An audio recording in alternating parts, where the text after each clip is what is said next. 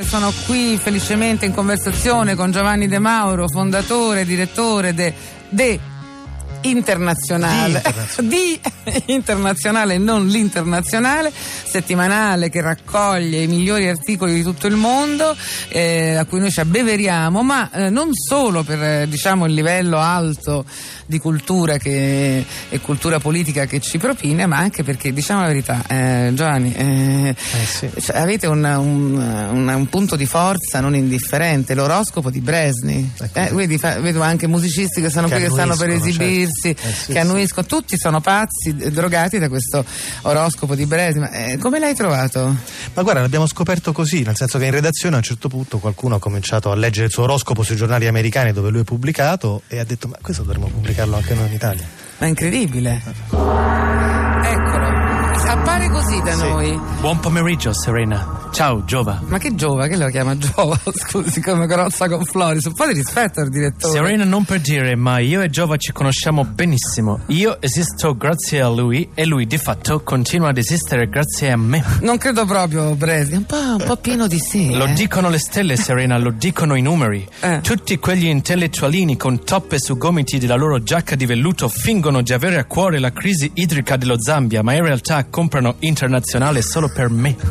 Ma non credo proprio. Cosa pensa? Beh, insomma. Eh, eh, ma, ma, ci legga un segno, guarda, facciamo un attimo di oroscopo in diretta col direttore, ci è capitata questa grande D'accordo, fortuna. scelgo eh. un segno a caso, leggo bilancia.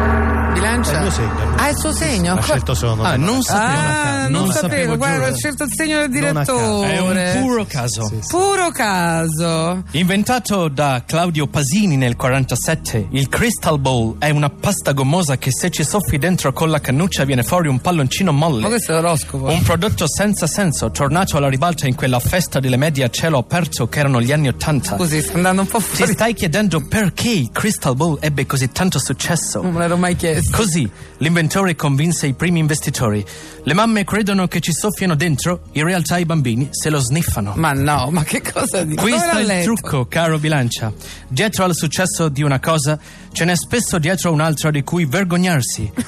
Ricordatelo, Bilancia, quando vergog- ti chiederai se confermare il l'oroscopo su rivista per il prossimo anno e oh. quando ti chiederai se è il caso di aumentare stipendi ai tuoi collaboratori. vabbè, un consiglio disinteressato, no? Totalmente. Sì. Eh, non sapeva che era Beh, Bilancia. Strano, eh? Faccio no, fattura, Giova, o mi dai cash già che ci siamo qui, già che ci troviamo? Carta di credito? Ma va bene anche va quella, devo pagare bollette a DSL, sai che senza Wikipedia sono fottuto. Ma che lei fa l'oroscopo con Wikipedia? Eh, Assolutamente no, Serena, certo che no, perché mi ha preso un pivello. Ah, meno male. Eh. Io faccio oroscopo da molto prima di internet. Eh, eh. Infatti prima consultavo forse non tutti sanno che della settimana enigmistica, ah. tante storelline sfiziose, ma ormai le usate tutte.